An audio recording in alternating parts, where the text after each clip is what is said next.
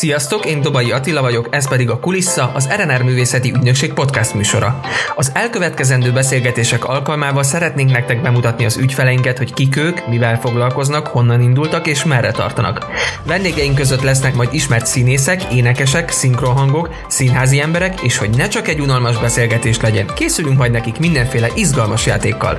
Tartsatok velünk a következő közel egy órában! A mai vendégem Csáki Edina színésznő lesz, akivel nemrég tudtam meg, hogy van egy közös pontunk a szakmánkon kívül, és ez nem más, mint Erdély. Többek között erről is fogok ma vele beszélni. Hát szia Edina! Szia, ti! Először is elnézést, de valószínűleg nem foglak tudni Edinának szólítani végig, ugyanis az én fejemben te Ediként, Eduként vagy. Sokan szólítanak így? A barátaim, igen. Meg a színházban is azért a, a legtöbben azért becéznek valahogy Eduka, Edike, Edi, tehát hogy nagyon, annyira fura most már, hogyha valaki Edinát mond, akkor azt hiszem, hogy csináltam valami rosszat. igen, mint amikor az anyuka a teljes nevén szólítja igen, a gyerekét. Igen, de ez otthon is ugyanilyen, tehát hogy anyáik is becéznek, és hogyha Edinaként vagyok, akkor mindig már megáll bennem az ütő, hogy mi történhet. És nem gondolkodtál azon, hogy ezt ilyen művésznévként vitt tovább, hogy Edi hát vagy nem, Edu? Nem tudom, így 26 évesen lehet, hogy ez az Eduka, ez még egy picit olyan, nem tudom, túl fiatalos lenne, vagy nem tudnának komolyan venni. Hogyha jól tudom, akkor neked ma van bemutatód a Veres egy színházban, ami azért elég nagy dolog ebben az időszakban, legalábbis ma, a mai napon, amikor rögzítjük ezt az adást. Hogy zajlik most egy online premier? Igazából nekünk ez nagyon új, mert most lesz az első online premierünk a Vereses Színháznál, ez a Black Comedy, és ezt négyszer próbáltuk meg, hogy bemutassuk, uh. de, de nem sikerült sajnos a pandémia miatt, és mától lesz megtekinthető, és nagyon-nagyon kíváncsi vagyok én is, hogy milyen reakciók lesznek, mert nem tudjuk, hogy hogy veszi ezt a közönség, hogy most nem kapják meg ugyanazt az élményt, amit eddig nyújtottunk, úgymond nekik. Igen, egyébként megmondom, nekem van egy kis félelmem ezekkel az online előadásokkal kapcsolatban, kapcsolatban, mert nekem például tök sokat hozzátesz egy színházi előadás kapcsán a nézőknek a reakciója, hogy milyen volt egyébként úgy egy előadást lejátszani, hogy nem kaptatok vissza reakciókat. Nagyon furcsa volt mind a, a főpróbánk, hát igen, meg mindaz, amikor felvettük az egész produkciót, mert fogalmunk sem volt arról, hogy milyen a ritmusa, és a ritmusát az előadásoknak uh-huh. mindig a nézők állítják be, és fogalmunk nincs, hogy most akkor mi lesz, a, a, amikor megnézik, hogy mikor nevetnek, most, most értik-e a következő mondatot, hogyha esetleg olyan van, tehát hogy, hogy ez így mindenképpen rossz volt, mert nem tudtuk azt, nekünk sem volt semmi visszajelzés, nekünk is fontos lett volna. Szóval hát ez egy ilyen lutri most körülbelül. Ennek a darabnak ugye van egy különlegessége, ugyanis van, amikor sötétben játszódik, van, amikor világosságban. Hogy próbáltatok erre, illetve te hogy készültél ezekre a jelenetekre? Volt olyan tervünk, hogy egyszer csinálunk egy olyan próbát, hogy mindenkinek be van csukva a szemet, de nem mertük bevállalni. Aztán otthon mindenki trenírozta magát azért, hogy, hogy így bekötött szemmel, vagy csukott szemmel járkáljon a saját lakásában, mert azért például nekem Kerolként ismerős volt már a telep, tehát hogy jártam már abban a lakásban, de nagyon sok olyan vendég érkezett, aki még életében nem volt ott. Tehát, hogy más úgy mozogni, hogy tudod egyébként, hogy onnak, vagy ott azon a helyen kell legyen valami, uh-huh. vagy az, hogy fogalmad nincs, hogy hol van bármi. De ö, nagyon érdekes volt az egész próba folyamat, mert hogy igazából itt a szemkontaktusoknál voltak furcsa dolgok, hogy így mondtunk a másiknak valamit, de nem nézhettünk rá. Igen, pont ezt akartam mondani, ugye, hogy akarva akaratlanul, hogyha beszélsz, akkor a, a szemednek van egy fókusza, meg így összeakad a tekintetetek, uh-huh. viszont hogyha sötétbe vagytok, akkor így nincs fókusz, meg, meg nincs összenézés, úgyhogy ezt gondolom azért sokat kellett gyakorolni, hogy ne legyen fókusz a szemednek, hanem mint a kvázi bambulnál Igen. a sötétbe. Igen, ezt, ezt csináltuk folyamatosan, és igazából igazából a fülünket használtuk, hogy ha valaki megszólalt a jobb oldalunkon, akkor nem, nem fordultunk oda teljesen profilból, hanem hogy csak uh-huh. így a, a fülünket tettük oda, hogy egy picit közelebb legyen. De hát ez azért az elején nagyon-nagyon nehézkes volt, aztán szerintem mindenki ráérzett igazából arra, hogy, hogy ezt hogy is kéne hitelesen csinálni. És ugye te a Veres egy színházban nem csak a Black Comedy című előadásban játszol, hanem elég sok darabban, ahogy láttam. Ugye, amit, amit én láttam, a Nemos drágám, Tóték, Plegykafészek, Hajszálhián, Hollywood, Finito. Mi volt a legeslegelső előadásodott, és hogyan kerültél a Veres egy színházhoz? Nekem a New Yorki páparablás volt a legelső előadásom, és akkor voltam harmadéves Gornagy Mária színitanodás, és a Szúrdi Miklós által kerültem oda. Őt kérték fel, hogy rendezze meg ezt a, ezt a darabot, és szükség volt két fiatalra, és a Miki volt az osztályfőnököm, és ezért én lettem a kislány, úgymond a Miriam a darabban, és azóta, hát ez ennek már öt éve, hogy ott vagyok. Igen, ha jól számolom, igen, a téve. Szóval akkor ez volt az első olyan komolyabb előadásod nagy, nagyobb színházban. Hogyan tudtál így beilleszkedni, vagy hogy vetted az első akadályokat, hogy egy nagyobb színházban, egy komoly előadásban veszel részt? Először féltem nagyon, hogy milyen is lesz, mert hogy addig csak a színésztársaimmal, vagy és akikkel tanultunk, uh-huh, uh-huh. velük próbáltunk, velük voltak ilyen előadásaink, és uh, így nem tudtam, hogy jó vagyok-e, vagy hogy eléggé meg tudok-e felállni az annak, hogy az a rendező, mert hogy jó, persze a Miklóst ismertem, csak hogy a többi színész kollégának, mert ők mind tapasztaltabbak, és hogy, hogy azért voltak bennem ilyen gátlások, nem nagyon mertem igazából semmit még úgy, úgy csinálni, ahogy szerettem volna, nem jött úgy a dolog. De nagyon-nagyon jó volt a csapat, és mindenki nagyon nagy szeretettel fogadott minket, és nem volt ez a fiatalokkal való ilyen kicsit ilyen lekezelő stílus, hogy jaj, ti még nem tudtok semmit, hanem nagyon segítőkészek voltak, és, és ezért sokkal könnyebb volt így felvenni a ritmust, és nagyon jól éreztük magunkat, mert az elejétől fogva. Egyébként szerintem minden pályakezdő életében van a, a pályája elején egy ilyen bizonytalanság, hogy nálam is folyamatosan ez volt minden próba folyamat során, hogy egy ilyen meg, megfelelni az elvárásoknak, meg folyamatosan kételkedem magamba, hogy, hogy most jó, amit csinálok, meg ez vajon elég ide, vagy, vagy nem kell picit többnek, ö, nagyobb, nagyobbat csinálni a dolgokat? Akkor igen. ez nálad is igen, végig. Aha. Igen, igen, igen. De mai napig, tehát hogyha ha új rendezővel dolgozunk, vagy új színészekkel, azért bennem még mindig ott van ez, hogy, hogy jaj, nagyon-nagyon szeretném jól csinálni, és, és ez a, nem, nem is tudom, nem megfelelési kényszer, és nem a mások felé, tehát hogy, hogy tudom azt, hogy nem nem jönnek olyan emberek, akik, akik ilyen stílusban beszélnének, csak hogy, hogy inkább saját magam felé, hogy szeretnék jó szintre, tehát hogy velük egy szintre legalább, vagy, vagy nem, nem tudom ezt jól kifejezni, de hogy, hogy így megfelelő legyek. Értem, és az eddig játszott darabjait közül melyik volt számodra a legnagyobb kihívás, ami akár egy szerep megformálása miatt, akár egy koreográfia miatt úgy érzed, hogy egy picit nagyobb feladat volt, mint az addigiek? Mm nekem a tóték volt az, ami, Aha. ami nagyon nagy falat volt számomra, mert Hát tudtam, hogy ugye kislányt játszom, nem voltam annyira távol korban a szereptől, az Ágikától, de mégis azt éreztem, hogy nem, hogy, hogy nehezen fogom meg azt a részét, hogy ne legyek kislányos, de ne legyek felnőttes, tehát hogy így ez a, ez a balansz, ez nagyon nehezen jött, és, és hát ugye még mindig azt érzem, hogy, hogy van benne, tehát hogy, hogy még formálnom kell, és dolgoznom kell rajta, de hát ez szerintem minden szerepre igaz, hogy, hogy mindig, még a századik előadás után is rájössz valamire, hogy, hogy jaj, ezt amúgy úgy is értelmezhetném, és hogy lehet, hogy jobb, és hogy más a gondolat. Igen, ez egyébként tök igaz, amit mondasz, hogy nekem is időnként van ilyen, hogy amikor ugye a nyári szünet után visszamegyünk és felújítjuk a darabot, hogy néha így ráismerek, vagy fel, ilyen felismeréseim vannak, hogy egy-két mondatot így másképp kezdek megfogalmazni, vagy más hangsúlyjal mondom, és rájövök, hogy mennyivel jobban hangzik ott, úgyhogy mindenképp igen érnie kell szerintem is a, a, a szerepeknek így az emberben. De és ugye a, a Veres egy színházban hányadik éve vagy most már ott? Öt. Ötödik, ötödik éve. éve. Mit jelent számodra ez a hely?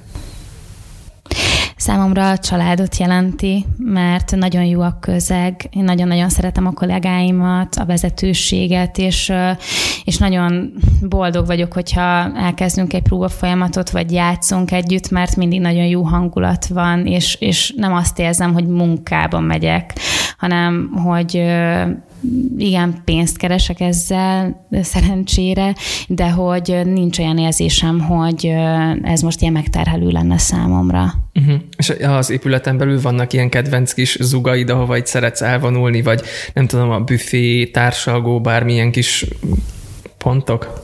Van, van, mindig van egy ilyen fix helyem, hogyha próba folyamat van, hogy hol telepedek le. Így a, a nézőtéren, hogyha még ugye az elején vagyunk, vagy a rendelkező próbák vannak, akkor még nem megyünk le az öltözőben, nem ülünk a takarásban, hanem kint vagyunk a nézőtéren, és onnan nézzük a többieket, hogyha nem vagyunk színpadon, és mindig van egy fix hely, ahol szeretek, és ott így biztonságban érzem magam, ott nézem át a szöveget, vagy ott járkálok így magamban, és nem tudom, mantrázok valamit. Na ugye a műsor elején említettem, hogy a szakmánkon kívül van valami más közös is bennünk, méghozzá ugye a gyökereink, de az, hogy neked milyen kapcsolatod van Erdélyel, és hogy honnan indult a te pályád, az csak egy rövid játék után fog kiderülni. Legalábbis remélem, hogy a játék után is hajlandó leszel majd megosztani ezeket az információkat, úgyhogy következik a játék.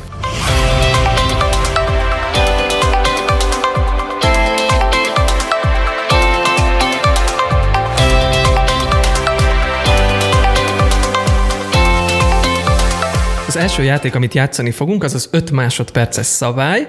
Itt kérdéseket, illetve kategóriákat fogsz majd kapni, és 5 másodperced lesz, hogy ezekből három dolgot felsorolj. Okés? Uh-huh. Felteszem a kérdést, és ahogy elhangzott a kérdés, indítom a stoppert, mondom az elsőt. Sorolj fel három színházi foglalkozást. Kellékes, súgó, rendezőasszisztens. Szuper. Mondom a második kérdést. Mondj három színházi helyszínt. Nézőtér, öltöző, színpad. Tökéletes, hibátlan. Mondom a harmadikat. Mondj három színházi használati tárgyat. Ö, Tükör, ö, függöny, és... És lejárt az időd? Na, mi lett volna a harmadik? Öltöző asztal. Egyébként előadások előtt izgulós vagy? Igen, igen, határozottan. Igen.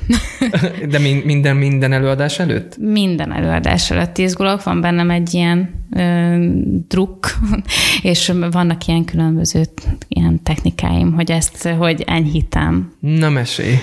Na hát ez már túlzás. nem, egyébként... Ez a színész titka, nem? De hát én, én imádkozni szoktam. Aha. Minden előadás előtt, és mondogatom magamban, hogy nagyon jó leszek, nagyon jó leszek. És így megveregetett picit a válladat?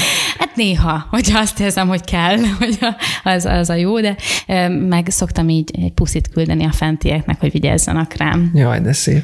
És egyébként ez az izgulás, ez így, ahogy felgördül a függöny, rögtön elmúlik, vagy azért így az előadás elején is picit jellemző, aztán majd szép lassan így. Igen, elvan? inkább szép lassan. Aha. Tehát, hogy még amikor így bemegyek, akkor még van, de hogy, hogy így szép lassan így lenyugszom, amikor már így tudom, hogy jó helyen vagyok, jól jöttem be, nem zavartam senkit, nem estem el, tudom a szöveget, akkor minden rendben van. Egyébként képzeld el, én annyira néha belehergelem magam ebbe az előadás előtti izgulásokba, hogy így már röhögnek rajtam, hogy ilyen pánikrohamszerű tüneteket produkálok kint a takarásban, hogy majd nem kapok levegőt, hát itt fogok elájulni. De ahogy belépek, ott így dimenzióváltás, és kész megszűnik ez az egész. Úgyhogy nyugi, nem vagy ezzel egyedül. Hál' Istennek. Na figyelj, mondom a következő kérdést. Sorolj fel három színészt a Black Comedy című darabból. Csonka András, Zorg Elenikő, Molnár Gyöngyi. Szuper. Hú. Bocsánat, hogyha valakit kihelytem, ez nem, nem úgy. Figyelj, mondom az utolsó kérdést ebből a játékból. Mondj három olyan tárgyat, amit most magad körül látsz. Pohár, laptop, mikrofon. Hú, Húha. szuper. Na figyelj, következik a következő játék, ezt milyen szépen megfogalmaztam, nem egy szóismétléssel. Ebben a játékban eldöntendő kérdéseket fogsz kapni. Mindig kettő dolog közül kell döntened. BBB. BB, a BB, igen. És arra kérlek, hogy ami először eszedbe jut, azt mondd be, aztán utána majd kifejtjük, hogy miért azt válaszoltad. Uh-huh. Úgyhogy ha készen állsz, mondom az elsőt. Jó. Film vagy színház? Színház. És miért a színház? Mert színházban dolgozom, gondolom ezért. Korábban voltak egyébként filmes munkáid? Sorozatos. Sorozat? Uh-huh. Aha. És a közeljövőben szeretnél akár többet ezekből? Nagyon, nagyon szeretnék. Igen, igen, igen, az mindenképp jó lenne. Annyira kipróbálnám magam. Tanultunk egyébként a kamera előtt így mozogni, meg voltak ilyen filmtechnikai óráink, de, de hát ez nem, ez nem ugyanaz, mint a gyakorlatban. Uh-huh. Egyébként számodra miben más a színház és a filmvilága? Ugye nyilván itt vannak ilyen nagy általánosságok, hogy a kamera előtt picit kevesebbet kell, mm. meg minimálisabban, de én azt gondolom, hogy ez mindenkiben másképp fogalmazódik meg neked. Hogy benned hogy fogalmazódik ez meg? Úgyhogy igazából nekem a, a színház az az, ami akkor is most történik uh-huh. meg, és a, a filmben pedig um, ott nem feltétlenül, tehát ugye inkább technika. Én arra gondolok, hogy technikából több mindent meg lehet oldani, mint a színpadon. Persze nyilván ott is, csak hogy, hogy az mégiscsak ösztönösebben jön és a, a, a filmeknél pedig többször van egy jelenet, többször kell megcsinálni ugyanazt, és hogy, hogy így sokkal tovább kell tartani ugyanazt az érzést. Nekem ez, ez a véleményem erről. Rendben. Mondom a másodikat. Zenés vagy prózai? Zenés. Zenés? Mm. Sok zenés darabban játszottál? Nem, Akkor nem sokban, de nagyon szeretnék. Nagyon szeretek énekelni, csak mert még azt is fejlesztenem kell, de hogy, hogy nagyon szeretem a zenés darabokat is szeretem, mert mint hogy nézni is, de hogy, hogy szeretnék is több zenésben játszani. Egyébként régóta jelen van az életedben a, a zene? Mondhatni igen. Igen, már kiskoromban így tanultam így énekelni, akkor népdalokkal kezdtem, és uh, utána váltottam a klasszikus uh, énekre, és uh, Hát utána így megmaradt, de csak így musicalek formájában. Tehát, hogy így voltak ilyen különböző korszakok, hogy mikor mit énekeltem, vagy uh-huh. mikor mit tanultam. Egyébként van kedvenc musicaled? A Mozart. Aha. És abban van olyan szerep, ami szerepálom? Hát nincs, nincs így szerepálom, csak azt úgy nézni, nézni nagyon szeretem, és szeretem a zenét. Nagyon, és nagyon a Mozarton szépek. kívül bármelyik másik darabból, zenés darabból szerepálom? Rebecca. Igen? Igen. nagyon, nagyon, nagyon, nagyon. Na hát reméljük, hogy előbb-utóbb majd a sors elét fogja hozni ezt a szerepet. Mondom a következő kérdést. Jelen vagy jövő? Jelen. Jelen? Megéled a pillanatot? Igyekszem. Igyekszem? Szuper. Mondom a negyediket, büfé vagy öltöző? Öltöző. Több időt töltesz az öltözőben? Mm, igen, igen, igen, igen, igen. Általában ott vagyunk többet. Mondom az utolsó kérdést ebből a játékból, amire nagyon kíváncsi vagyok. Erdély vagy Budapest? Erdély. igen, igen, igen. Na ugye a játék előtt említettem, hogy onnan fogjuk folytatni, hogy milyen a kapcsolatod van Erdélyel, szóval te hol is születtél? Én Szatmár Németiben születtem, ami ugye nem Erdély, feltétlenül nem Perciumi rész, de hogy nagyon sokat, sok időt töltöttem Székelyudvarhelyen, mert a nagyszüleim még mai napig ott élnek anyukám részéről, mert ő Székelyudvarhelyi, és a családunk nagy része. Nem sokan jöttünk át Magyarországra egyébként, mert a nagybátyámék jöttek át, apukám testvérék, és utána jöttünk mi, de a, többi mm, családtagunként maradt. És akkor te mikor jöttél ki Budapestre? Itt kezdted el a színészi tanulmányaidat? Vagy? Uh-huh. Aha. Itt kezdtem el a színészit, hat éve jöttem Budapestre, vagy hét. most 2021 van ez zavaró most nekem, Igen, ez, a, ez a matek, hogy, hogy most akkor pontosan hány évnél is tartok, hogy mikor érettségiztem és ezelőtt meg Szabolcs-Szatmár-Bereg megyében éltünk a szüleimmel, ők most is ott élnek Nyíregyháza mellett. Értem. És hogyha jól tudom, akkor már egész fiatal korod óta jelen van az életedben a színház, ugyanis te egy drámatagozatos gimibe jártál. Igen, Nagykáróba jártam a Korányi Frigyes gimnáziumba, és ott volt drámatagozat, illetve van is, és ott végeztem el.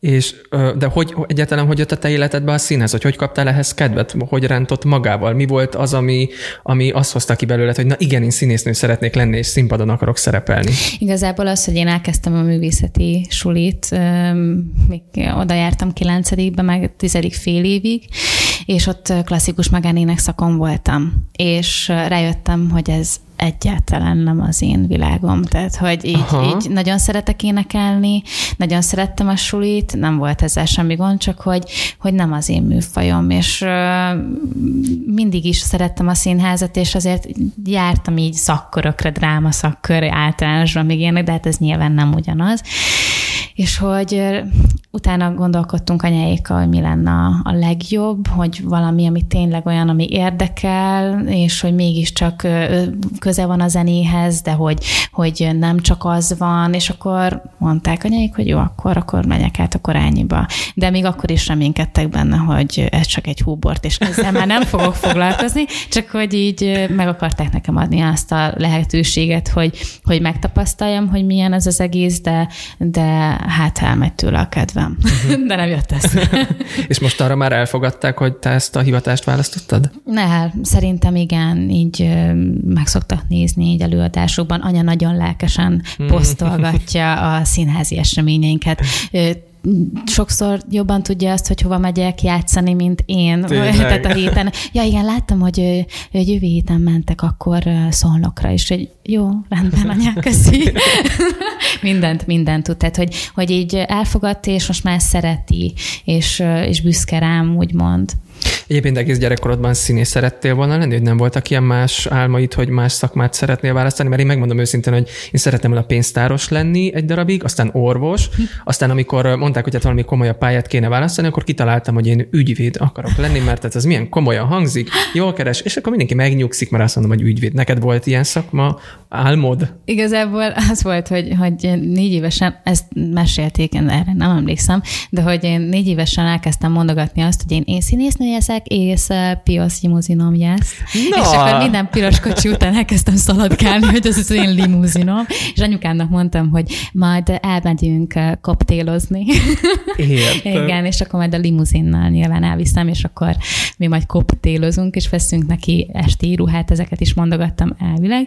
Aztán ez így maradt így nagyon sokáig, és utána a negyed évben, amikor már volt a pályaválasztás, hogy hova egyetemre vagy hova mennék, akkor jött egy olyan, hogy hogy gyógypedagógia engem nagyon-nagyon érdekel, uh-huh. a logopédia, és nagyon szerettem volna még azt kipróbálni, és felvételiztem is az eltére és a Szegedire is, a gyógypedagógia szakra. Felvettek, de mégis a Gornagyot választottam végül. Igen, pont ezt akartam, hogy mindezek ellenére a gimnázium elvégzése után te a Gornagy Mária Színi Tanodában folytattad a tanulmányaidat, 2017-ben végeztél, mi történt rögtön utána?